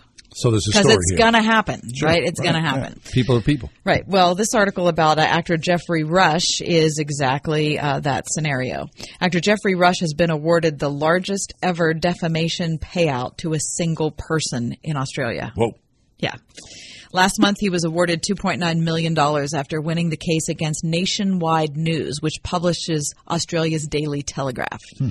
The Sydney newspaper had published stories accusing him of behaving inappropriately toward a former co star by the name of Eryn Jean Norvill. But the judge in the case found that Ms. Norvill was, quote, prone to exaggeration, but that's not all the judge said. Now, Mr. Rush had sought an injunction to prevent the Telegraph from publishing the accusations in the first place, and then he sought another injunction to prevent the Telegraph from republishing even more accusations based on the original accusations, okay? Anyway, the long and the short of it is the judge has finally ruled, and the judge called the reporting in the nationwide news, quote, a recklessly irresponsible piece of sensationalist journalism of the very worst kind. Hallelujah. That's from the Sydney Morning Herald. Really? Yeah. Uh, Mr. Rush's barrister, his defense attorney, said that the Telegraph had shown, quote, a complete lack of impartiality and a lack of common sense. Holy smokes. So let's pile on while the getting is good, right? So now the woman did not, was not sued, but it was the newspaper Interesting. for, for printing it and then not printing his side of it. So why not go after the source? I don't know. Maybe that's coming up next. There's, there's nothing in here which details what might happen. Geoffrey Rush, free at last. 101.5 WORD. Don't miss Insight for Living when Chuck Swindoll presents a biblical case for joy. Joy is not dependent upon circumstances or people, money or possessions, good looks or a great job. Uh, joy depends on nothing external, it comes from deep within. In his popular series called Laugh Again, Chuck Swindoll's subject is cultivating joy. Listen weekdays to Insight for Living. Tomorrow morning at 8 on 101.5 WORD. Since we started Energy Swing more than 20 years ago, we've always looked at this as a relationship business. Most other companies look at it as a transaction. You go out and sell windows and move on to the next person. When buying windows and doors, Energy Swing believes in giving you the red carpet treatment. Everybody in the company, all the way through, interacts with customers as they are building a relationship, like you would with a friend or family member, not a transaction. And over time, that relationship has developed into what we call red carpet experience, which starts when you call us to make an appointment all the way through until the truck pulls out of your driveway and beyond. We will come out and take care of them. So that whole relationship experience we have, we've labeled the red carpet experience because that's the way we try to treat our customers. We treat our customers as friends and family, not as a dollar sign. And because of the way we do business, we think we are totally different than everybody else in the market. Mention Word FM for an additional 5% off over and above any other discounts at EnergySwingWindows.com. This is Chris Abernethy of Abernethy and Hagerman. You don't want the government deciding what happens to your estate or how much they will take. At Abernethy and Hagerman, estate administration is the heart and soul of our practice. We have the experience to help not only plan, but administer your estate properly, to protect your assets, minimize taxes, and ensure that your inheritance gets to the ones you love. Decide for yourself. Abernethy and Hagerman. Legal help that lasts a lifetime. Visit a-h.law. Ah, the bull elk's bugle, one of nature's most wondrous sounds. That is not a bull elk, that's Kim. Her RV sewage tank is spewing all over her camper. Way, way out in the middle of elk country. Yep, there's an elk. And that's Kim. It's wild out there. When it gets too wild, Progressive has your RV covered. Quote today at progressive.com. Progressive Casualty Insurance Company and affiliates. Most clubs you join require an initiation fee or a club membership, but not the Word FM Discount Shopping Club. No, in our club you save as much as half. Half off home improvement services, web design, family entertainment, music festivals, and much more. All from the comfort of your computer or smartphone. Log on now to wordfm.com slash shopping and God save the green. David Aikman is an award winning print and broadcast journalist, an author, and a foreign policy consultant.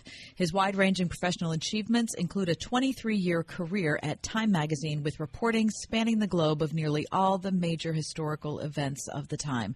He's the author of many books, including A Man of Faith, The Spiritual Journey of George W. Bush, and Jesus in Beijing How Christianity is Transforming China and Changing the World Balance of Power. We bring David into the airwaves today because today is the 30th anniversary of the Tiananmen Square massacre. Now, the fact of the matter is, many people around the world have either never heard of this, they have been banned from knowing about it, or it is something that is quickly gone, forgotten in the news cycle. But it is a major event in the life of China. And David Aikman is here to tell us about it because David spent many years living in China. David, welcome to the show. Thank you very much, John. It's good to talk again. Thank you, David. David, talk to us about Tiananmen Square. Why is it important that we should not forget? Because the Tiananmen Square democracy movement by the students in 1989 was the first major protest against Chinese communist rule that the country had experienced since the communists first came to power in 1949.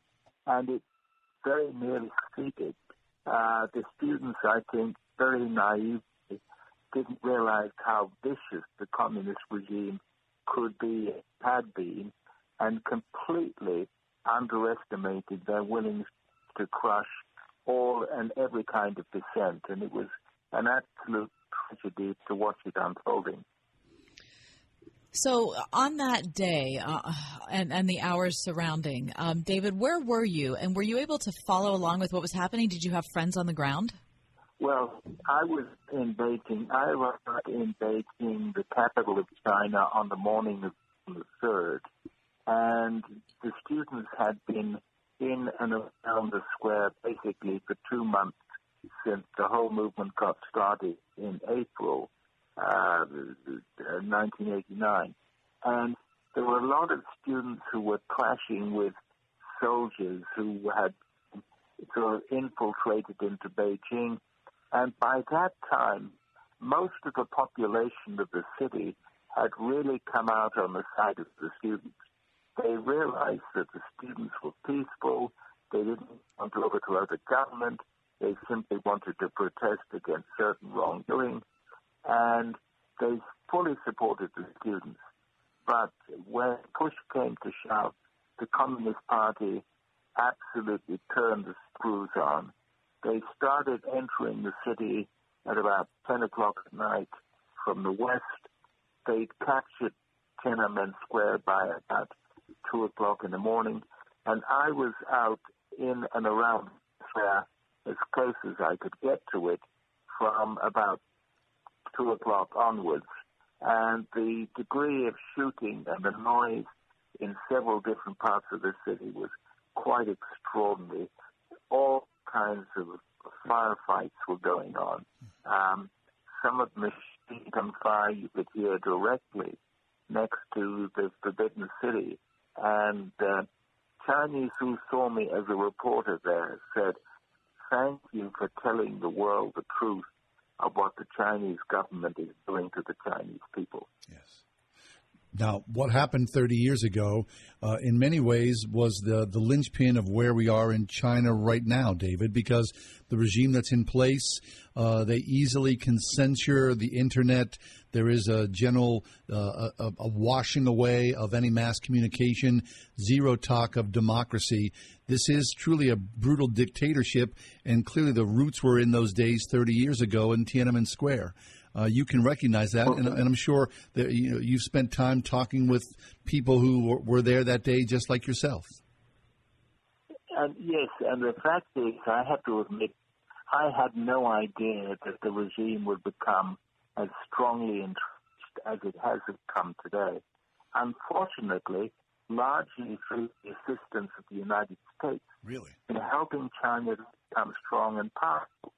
The U.S uh, embarked on the close relationship with China, uh, the so-called policy of engagement, because they thought once China is wealthy and strong, they'll become like us. Well, guess what?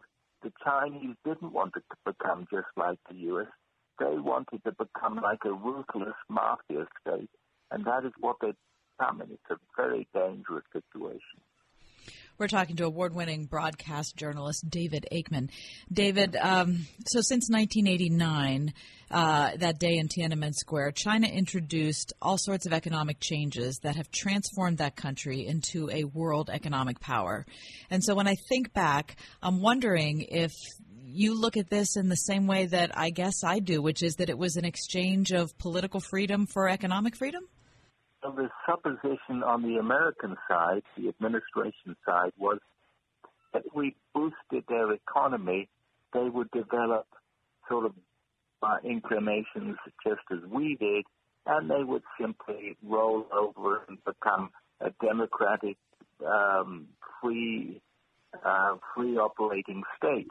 But that was a complete misconception, and there have been several people around who said we help the Chinese to become strong and economically powerful, and that's good for the Chinese people, but it's certainly not good for the way the relationship has changed in relation to how the Communist Party is on the verge of overcoming American hegemony in the world.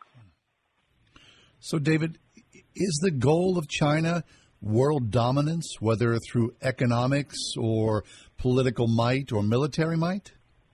Yes.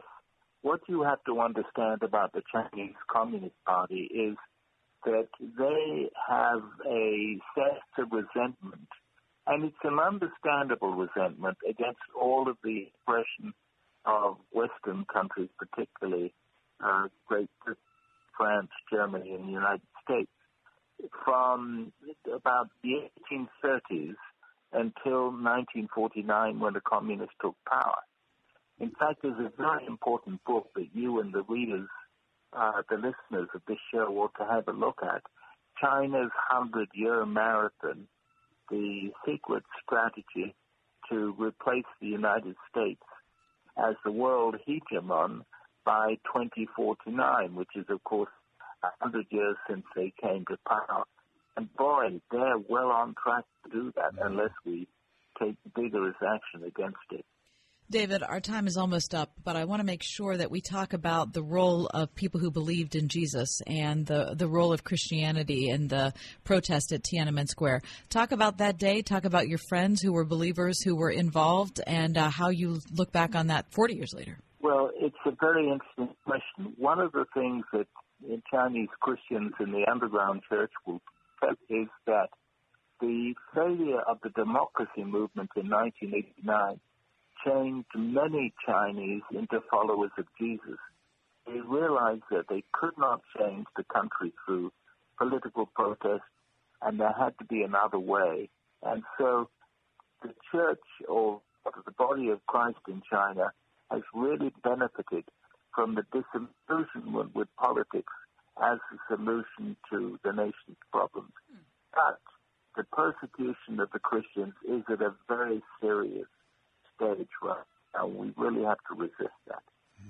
Well, David, we thank you. We know that uh, you've taken time out of your day to join us here today to mark this day, this 30 year anniversary of Tiananmen Square and the giant, which is China.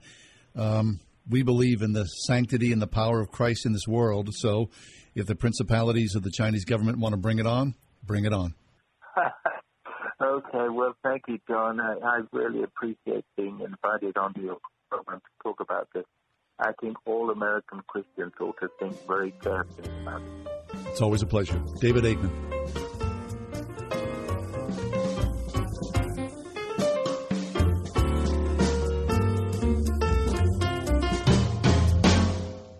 Following statements have not been evaluated by the FDA. Amberen trials tested mild to moderate symptoms. Testimonial is based on 90 days of use. Results may vary. IRI US MULO, 52 weeks by UPC. Hi, I'm Mary Lou Retton, and I want to talk to you about something I haven't liked to talk about until now my menopause. All my life, I've had energy, energy to win gold in 84. But when menopause hit me, with the hot flashes and night sweats, I began to feel sluggish every day. That all changed when I discovered Amberen. Amberen safely relieves 12 menopause symptoms by helping to restore your hormonal balance. Amberen is 100% drug free, estrogen free, and clinically tested. Amberen is America's number one menopause relief supplement. Thanks to Amberen, my fear of hot flashes is gone. My sheets aren't soaked every night, and my energy is back. Give Amberen a try and see what it can do for you. It works. It really works. Hurry to your Walmart, Walgreens, Target, and other fine retailers nationwide and get Amberen today. Hey, it's John Hall. So a while back, the folks at My Pillow said, "Hey, John, can you try out a My Pillow and let us know what you think?" I was skeptical. I mean, it's a pillow, but what did I have to lose, right? I'll tell you what I lost. Interrupted sleep. No more folding the pillow in half. No more flat, lifeless pillows. It changed my life. So I'm letting you know, you need my pillow. Well, not my actual pillow, but your own my pillow. It stays cool all night long. No more waking up at 3 a.m. to flip to the cool side of the pillow. It keeps its shape. No more reshaping your pillow in the middle of the night. It comes with a 60-day money-back guarantee. Try it. Don't like it? Return it. My pillow comes with a 10-year warranty. Do you have a pillow that comes with a 10-year warranty? You can toss a My Pillow into your washer and dryer. It's like new again. Get a two-pack of My Pillows premiums for $69.98. That's only $34.99 per pillow, the lowest price ever offered on radio or TV. This offer is only available at mypillow.com or call 800-391-0954. Use promo code WORD. It's getting harder and harder to make sense out of today's headlines. To stay on top of breaking world and national news with a Christian worldview and a faith-based perspective on what it means, turn to ChristianHeadlines.com. Log on to ChristianHeadlines.com for the very latest news, and then sign up for our free daily newsletter to stay one step ahead of what's happening. Get out of the mainstream media rut with top news and positive headlines every day with ChristianHeadlines.com. Right now, there are young people across the world facing a tough choice continue their dream of education or drop out to help their family put food on the table. You can help change their future in a single moment. See how far your support can go at unbound.org. Dentistry, in my opinion, shouldn't be a fear inducing experience. And it really, I think, goes a long way for patients when I'm able to develop that one on one relationship with them. Exceptional dentistry meets compassionate care at stockfamilydentistry.com.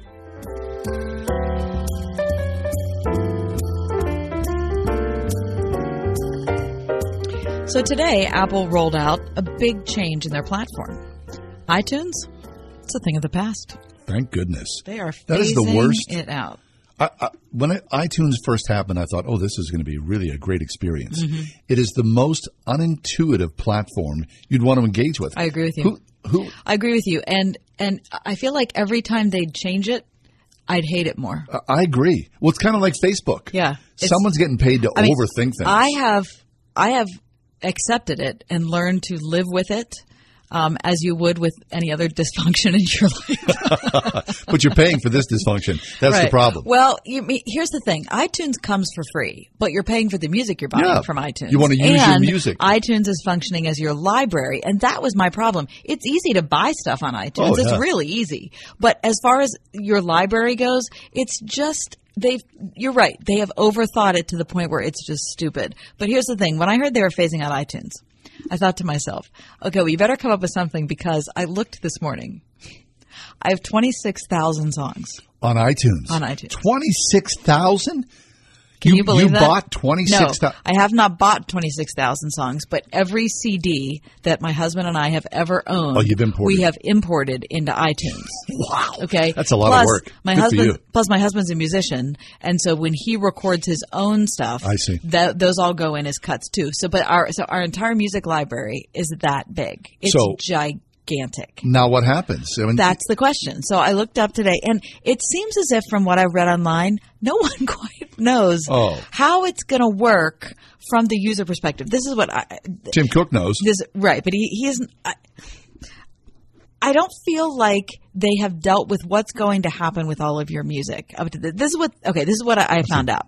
They're phasing out strategy. iTunes in favor of three more modern apps. They're going to have a music app, a TV app, and a podcast app. So if you've got an iPhone or you've got an iPad, that's what's already present. You Sure. already have that. So if you're buying a song on your phone, you're buying it on iTunes, but then it shows up in your music app. Okay. So what's going to disappear, I guess, ultimately is the iTunes part of buying the song. Okay.